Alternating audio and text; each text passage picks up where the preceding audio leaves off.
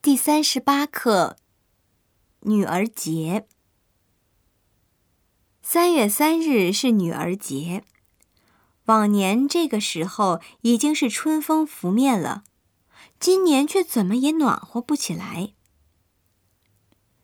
女儿节是女孩的节日，也称桃花节。据说原本是中国古代一个叫上巳的节日。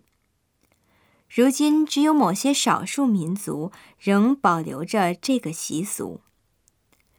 现代中国的儿童节是六月一号，男孩女孩一起过，没有男女分开的节日，不像日本，女孩三月，男孩五月。我家原来也有一个别人送的小小的女儿节人偶。